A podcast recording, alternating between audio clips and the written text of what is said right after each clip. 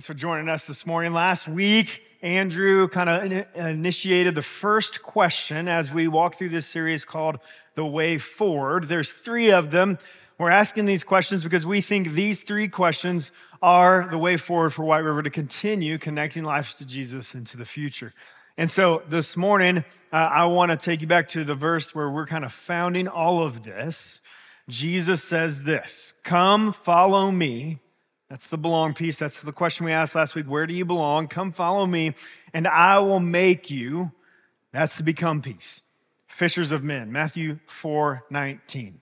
Jesus promises us in that verse that he will make us like him. And so the question we're going to be asking, pondering, answering this morning is Who are you becoming?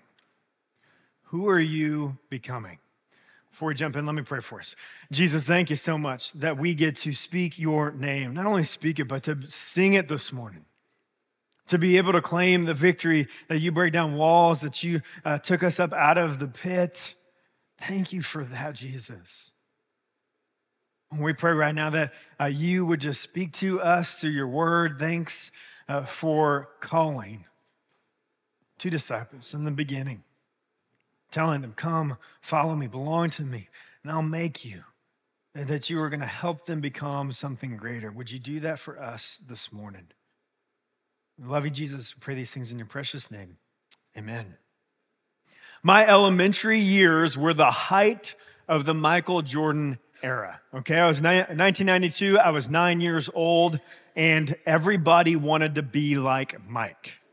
I don't know if you remember this commercial or not, uh, but there was a little jingle that went with it, and it opened up uh, with Michael Jordan literally hanging in the air what seemed like forever, doing a reverse lay- layup over Larry Drew from the Lakers. Uh, and then the, the jingle starts, you know, and be like Mike, you know, like, and that, that, that was me, right? Nine years old, I drank the juice. Like, I wanted to be like Mike. Um, I, I, everything about it. There were three things that this commercial said you had to do to be like Mike. At least to my nine year old mind, three things were said. Okay, first, you had to wear Jordans. Were there any other basketball shoes at the time? I don't know. I didn't care. Okay, like legitimately, I just wanted some Michael Jordan shoes on my feet because I wanted to be like Mike. Now, I can tell you, I looked, I confirmed this past week, I can tell you what grade of school I was in based off of what Jordans were released. That's how obsessed I was with them. Okay, some of you in here are nodding your heads like, I could do that. Yeah, I thank you for not leaving me hanging here, right? I was obsessed with them. Now, my parents didn't let me have every pair of Jordans. I don't know why, but um, I loved them. Okay, so that was the first thing. You had to wear the, the Jordans. The second thing was that you had to perfect shooting a jump shot with your tongue sticking out, right? I mean, the, the jump shot that I envision is the one going across the lane and, you know, like I mean, I shot that shot, I don't know, 8,000 times in my driveway as a kid because I wanted to be Michael Jordan. Who am I kidding, right? We have a goal in our driveway. I still do it at almost 40, okay?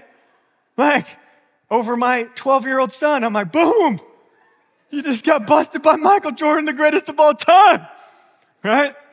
If you want to dispute that, I'll be in the lobby afterwards. Anyways, that's the second thing. The third thing is that you had to drink Gatorade out of a glass bottle. Okay, like kids, Prime's great. I get it.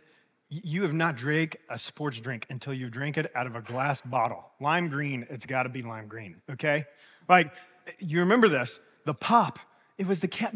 The thing popped off, and you're like, oh, it's about to go down, right? Like. I got my Jordans on. I'm drinking Gatorade. I'm going to be like Mike today. That was my that was me as a 9-year-old. A commercial that was the first time I can tell you that I can remember being influenced to be something I was not.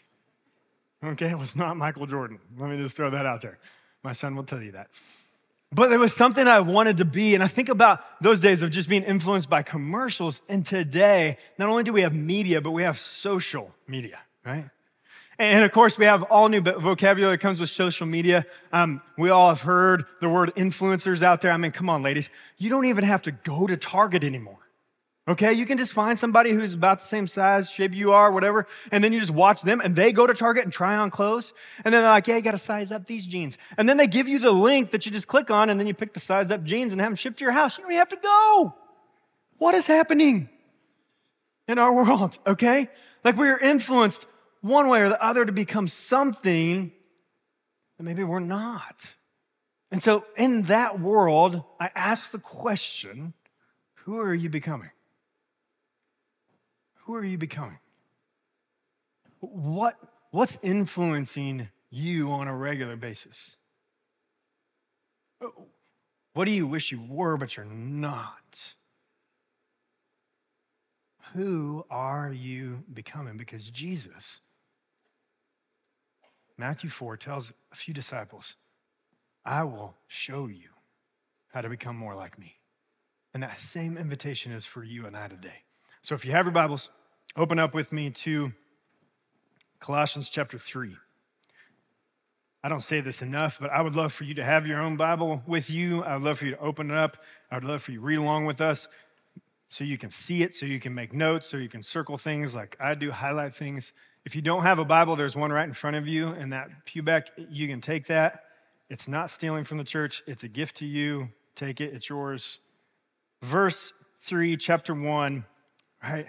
Jesus influenced, gosh, Jesus influenced those first disciples. We just read it. He influenced the 12 disciples, and then he influenced a guy named Saul, whom we know as Paul. And it's no surprise that that man who was influenced by Jesus wrote to us and taught us how to be influenced by Jesus as well. Verse 3 says, Since you have been raised to new life with Christ. I'm not even going to read the rest of the verse because we got to pause for a second, okay? I'm a, we're going back to the 90s all morning, so we're calling a Zach Morris timeout. We're going to set the sermon over here, okay? We got to pause for a second because he is writing to people whom he knows have been raised to new life in Christ. In a room this size, it's not lost on me that some of you might not have already been raised to new life in Christ. Some of you don't claim Jesus as your Lord and Savior. You have not yet done that. And that is completely okay. Thanks for being here. But, but the truth is, is that when we talk about these three questions that we're presenting, um, sometimes we've gotten the answer or question like, but where is belief in this? Well, belief spans the entire scope of this thing, okay? But what I would say this morning is this is exactly where, if you want to put it on the map, this is where, where, where it lands. The beginning of belonging is belief. If you want to belong to Jesus, you got to believe in Jesus. And so this morning, uh, we're told this from Scripture uh, that in order for us to do this, Romans 10 9 says, If you openly declare that Jesus is Lord and believe in your heart that God raised him from the dead, you will be saved. For it is by believing in your heart that you are made right with God, and it is by openly declaring your faith that you are saved. Now, what I want, I want you to notice what's not in that verse. Okay, I spent 17 years in ministry. Here's the number one thing I hear when I ask people if they want to know Jesus as their Lord and Savior. I need to get a few things fixed in my life first. I need to correct a few, I need to do some more good because I've done a lot of bad. I'm sorry. But in Romans 10, it doesn't say, if you get all your stuff together, then openly declare that Jesus is Lord. That ain't in there. If you make sure you do a lot of good to cover up, that's not in there. I think the temptation for us who don't know Jesus, and this was me at 16 years old, is I've done a whole lot of bad stuff. You don't know who I am. Jesus does. Right? Jesus does. He already paid for that. Here's, here's the you can't become like Jesus without Jesus. It's not possible. Right? It's, it's got to be in and through and founded and built upon Him. So here's the thing if you got it all together, you don't need Jesus. Your sin is what qualifies you for a Savior. So if you're sinful, you're like, oh, I got, I don't know if you know. I, I mean, I got, I, I don't, I've got some language on me. I don't know if you know, like, hmm, I struggle with gossip. I struggle with pornography. I struggle with lying. I struggle with it does not matter. Jesus says, Come. Bring all that. Because you know what? He's not just an add on to your life, He is your life when you accept Him as your Lord and Savior. He takes upon your sin. He is the one who will make you become more like Him. Your sin is what qualifies you for a Savior. Time in. Nope. Continue time out. Listen, if you don't know Jesus as your Lord and Savior, stop playing games and let's just do it. We can do that this morning. You can believe it in your heart and you can openly confess it. And if you want to do that after service, you see a little cutout right back there. I'm going straight back there after I get done preaching. We're going to sing another song. Come back there. I'll pray with you. We'll do it today. You can be secure that today you're going to start becoming like Jesus because the first step is belief in Him. Belief in Him. All right, now time in. The beginning of belief, excuse me, becoming is belief. Jesus says it. Jesus told the disciples it. And this morning, I've had the great opportunity. So, I mean, 17 years of ministry, I've had the opportunity to watch a lot of people come to this point of belief. And I've watched their lives be transformed. And it is the same is true with Neely's life. God blessed me with being able to see her begin coming to this church. Uh, uh, blessed me to watch her come to faith. Blessed me to stand on the beach and watch her be baptized. And has blessed me to watch her become more like Jesus. Check this out. I had no association with church or anything uh, prior to 2020. My boyfriend Mac brought me here in 2020. He brought me here because he really wanted me to grow my faith. It changed me. During that time, my sister was going through some struggles of her own, and it was really a dark time, not only for me, but my family. During that year, I went to small group. That's where I met a lot of the girls that I know now. And my small group leader was like, hey, I really want you to go to Move.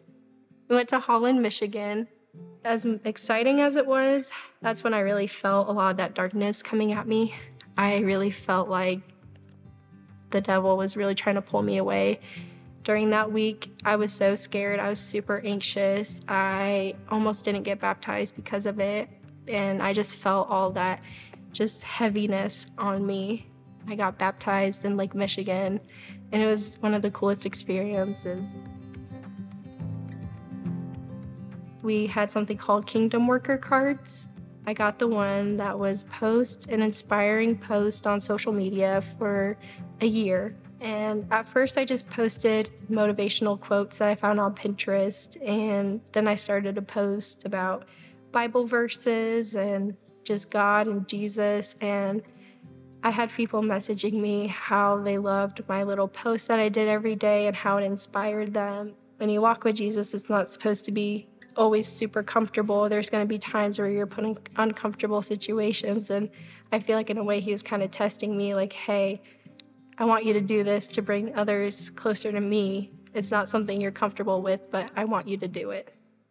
I knew when I got baptized that wasn't just a solution to my problems. It was, I now have him and I'm walking with him now. And my goal is to bring people closer to Him because I want them to feel how I feel right now, which is just this joyful and happiness and excitement going into each day. I caused a lot of trouble, especially my parents. I I frightened them a, quite a bit when I was a kid with some of the decisions that I made, and I wish I could just tell myself back then that hey, you're gonna become a great person. Just just you wait, because back then I, I didn't feel that way. I always felt like I wasn't good enough. As they say in the Bible, you're going to have troubles. And he knows that. So he wants to be there for those troubles. And he wants us to help others with their troubles because he wants us to be better Christians. And I feel like that's the big part that I've learned is not to always judge people. I used to do that a lot.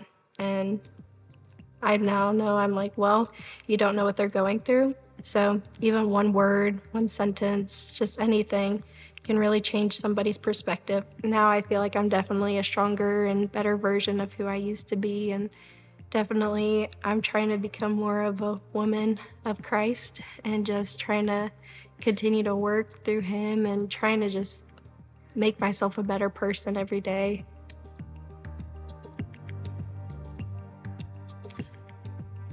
That's right, amen. The night, night before, nights leading up to when she was baptized. Neely kept saying, I don't know if I can overcome the darkness. And I'm like, girl, you can't. But Jesus is a light and he can. You cannot become like Jesus without Jesus. Right? You've got to have him as a part of it. And I love it because she told me the other day, and she wouldn't say this, but she said that that card, the Kingdom Worker card, said to post uh, once a day till the end of the year. She read it wrong. She said she read it like post once a day for a year. And so she's just posting once a day for a year. Why? Because she's allowing God to influence her. She's allowing Jesus to influence her. And then she's, it's just an overflow of that influence. That's what we're called to do. That's what those of us who claim Jesus as our Lord and Savior are called to do, to Neely, to those of us in the room who love Jesus and know Him as our Savior. This is what Paul writes. Since you have been raised to new life with Christ, set your sights on the realities of heaven, where Christ sits in the place of honor at God's right hand. Think about the things of heaven, not the things of the earth. For you died to this life, and your real life is hidden in Christ and God. And when Christ, who is your life, is revealed to the whole world, you will share in all his glory. So put to death the sinful earthly things lurking within you. Have nothing to do with sexual immorality, impurity, lust, and evil desires. Don't be greedy, for a greedy person is an idolater, worshiping the things of this world. Because of these sins, the anger of God is coming. You used to do these things when your life was still part of this world. But now is the time to get rid of anger, rage, malicious behavior, slander, and dirty language. Don't lie to each other, for you have stripped off your old sinful nature and its wicked deeds. Put your new nature, put on your new nature, and be renewed as you learn to become like your Creator. There's three things become the goat. Mike, Michael Jordan, if there's three things for that, Paul lines out three things for us to become the greatest of all time when it comes to righteousness, and that is Jesus. The first is this to set your, your minds on things of heaven. Stop setting your minds on the things of this world. Neely, she said it, this world's gonna have trouble. We're promised that. Right? Just because you belong to Jesus doesn't mean everything's going to be peaches and cream. It's not, it's not true. It's going to be hard. It's going to be difficult. But the thing is, is if you focus on those things, then yeah, it's going to be pretty miserable. Right? My daughter, she's so, I love my daughter, but she, she is very much about things being fair. I'm so over, that's not fair. In fact, I found out, I found an answer to that question or that comment. Well, daddy, that's not fair. Life's not fair, honey right? In fact, we've gone through three stages of this where we would do that. That was the first stage. The second stage is where I didn't even talk. She'd be like, Daddy, life's not, I know life's not fair. You know, like I didn't have to say anything. Now she just doesn't even say it any longer. It worked, right? Like, like something happens and she's ready to say it. She just looks at me and I'm like, mm-hmm, go ahead, girl. You know? It's not fair. It's not supposed to be fair. Why? Because this isn't where you belong. This isn't your home. You're supposed to keep your eyes on, set on things of heaven. A pastor, well-known pastor says, stop navel gazing. Oh, it's me. Nothing's going my way. Stop staring at your navel and get your eyes up. You belong to Jesus. You're going to heaven. There's nothing that can happen in this world that is going to hold you back from that. Don't let the idiotic things that happen in this world steal your joy that you get to go to heaven. Set your mind, your eyes, your person on the things of heaven, not on the things of this earth. Paul says, put to death the sinful earthly things. All right, verse one, since you have been raised to new life. This new life, it, it, doesn't include those things. Does it? Yes, because you and I are sinful and we drag those things with us like luggage, right? But the truth is, we're, we're called to work at putting those things to death. And that's kind of intense. You can put something to death, man. If I said that about your dog, you'd be probably a little offended, right? I'm saying that about your sinfulness. Put it to death. It's not worth it any longer. Separate yourself from that. What? sexual immorality, impurity, lust, evil desires, greed, idolatry, anger, rage, malicious behavior, slander, dirty language, lying. Now, here's what I fear. I just shared that list with you and I, I struggled. I prayed over that. I, I, almost didn't share it with you because to me, that, that's a list. And a list for me means I got to check things off. A list causes me to do this. I'm going to roll my sleeves up. Jesus, you stay right here. I'm going to go handle my anger. Good luck, right? Let's see how that works out for you. You know what I'm going to believe right here? I'm going to go handle my lusts. yeah. That ain't going to work out well. Right? I, I don't want, this is, this is not, our faith isn't behavior modification. These things will only be put to death as you fall more and more in love with Jesus and allow Him to influence your life. Who is going to teach you how to? Jesus is going to teach you how to. You can't teach yourself how to do these things. The Word of God, prayer, community, like those are the things that are going to allow you to, to overcome these kind of things. I know that because I know it from experience. This is going to happen just in your own strength. You can be the strongest person in this room, it isn't going to happen. You cannot become like Jesus without Jesus. Set your eyes on heaven. Put to death the things of your old life and put on your new nature. This, this isn't, listen, this is not a one time thing. I love this. Paul chooses his words specifically. Put on your new nature and be renewed. If you have your Bible, circle that five times. Put on your new nature and be renewed. That's not like, oh, I got renewed once and I'm all good. July uh, 2nd, 1999, I got renewed and I've been great ever since. No, no, no. That's like every single day. That's like every single hour, if you're as bad as a preacher is today, every single five minutes. Being renewed and putting on your new nature means coming to God and saying, Listen, I just fell into it again. Here it is. Forgive me and help me figure out how to not do it again. That, that's, that's what forgiveness and repentance are. And you know what? Jesus doesn't look down and on the way I look at my kids like, are you kidding me again? You can't get this right? He looks down at you and says, I, I got it. I'll teach you how. I got it. I'll teach you how. I got it. Let's do this. But the thing is, is that you and I got to show up. You, you and I got to want that. My fear is that, that we come in here and we, we do church and we go live our lives for the week and we come back and we do church. This is one hour. I'm not good at math. So, how many ever hours are in a week? It ain't gonna cut it. The other problem is, is you got this guy being the mediator between you and God. That ain't gonna cut it. You've got to open this up. This isn't the goal. Jesus is the goal, but this is the way to it. This is what he gave us so that we could learn, so that he could say, Let me show you.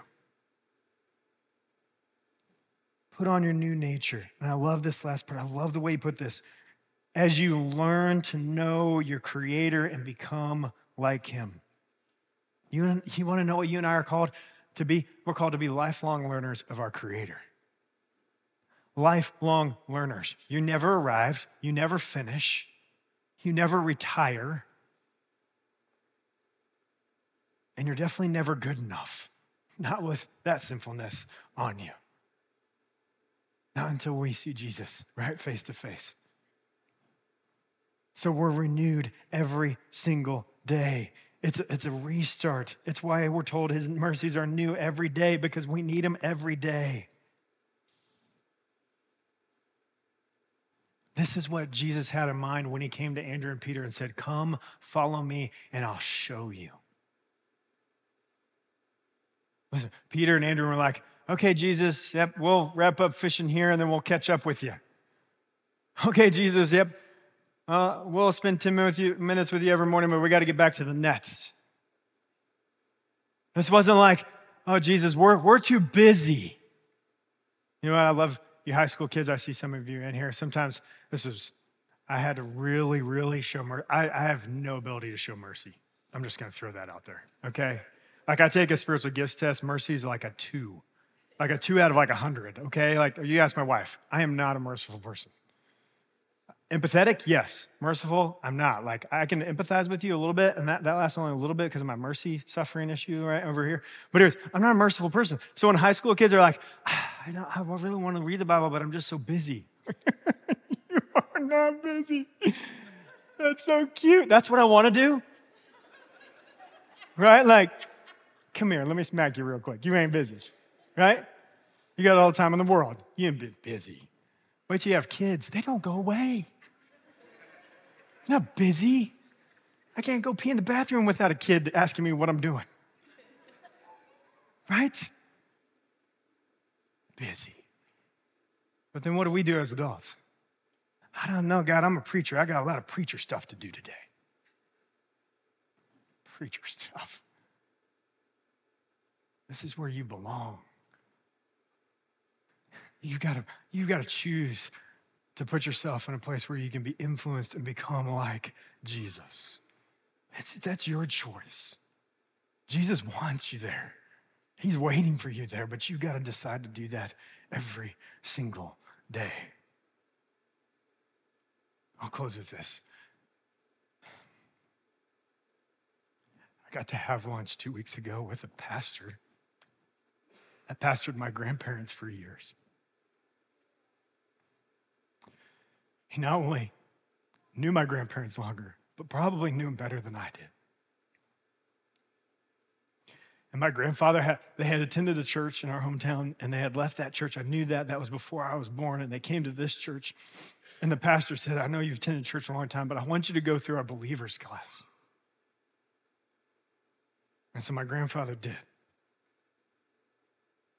And Pastor said about the third weekend, he came busting out of that room with the joy and excitement in his eyes and tears rolling down his cheeks. And he said, Pastor, I didn't know we were supposed to love Jesus. I didn't know we were, nobody's ever told me we were supposed to love Jesus. Pastor said, So do you? Yes, right?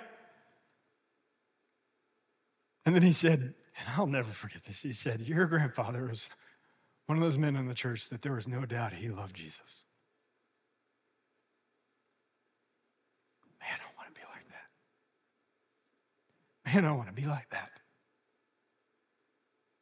But the reason was because my grandfather went from, hey, this is just a Sunday morning behavior modification thing, to becoming like Jesus, to being influenced by him every single day to having the joy in his heart because his eyes were set on the things of heaven.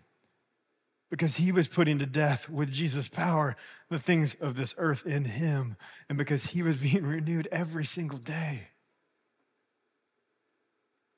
And so I ask you, who are you becoming?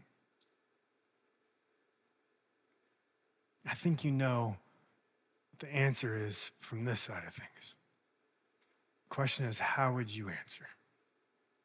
Let's pray. Jesus, we, we desperately want to become like you. But we are so enticed by this world.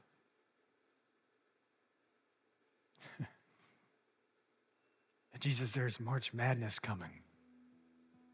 But Jesus, we've got a busy week. But Jesus, we lost an hour of sleep last night. But Jesus, no. Would you just forgive us for the excuses and draw us to yourself? Would you not let us get to lunch without having a terrible day? So that you remind us that it's not about us and our strength and us doing things right in our own day, but it's about meeting and being influenced to become more like you by you. Jesus, we love you. We're thankful for that invitation to come and follow you so that you can make us like you. And I pray that this week we would become more like you than we have in the past. that we be renewed day by day through your Holy Spirit and for your glory. Jesus, we love you. We pray these things in your powerful and precious name. Amen.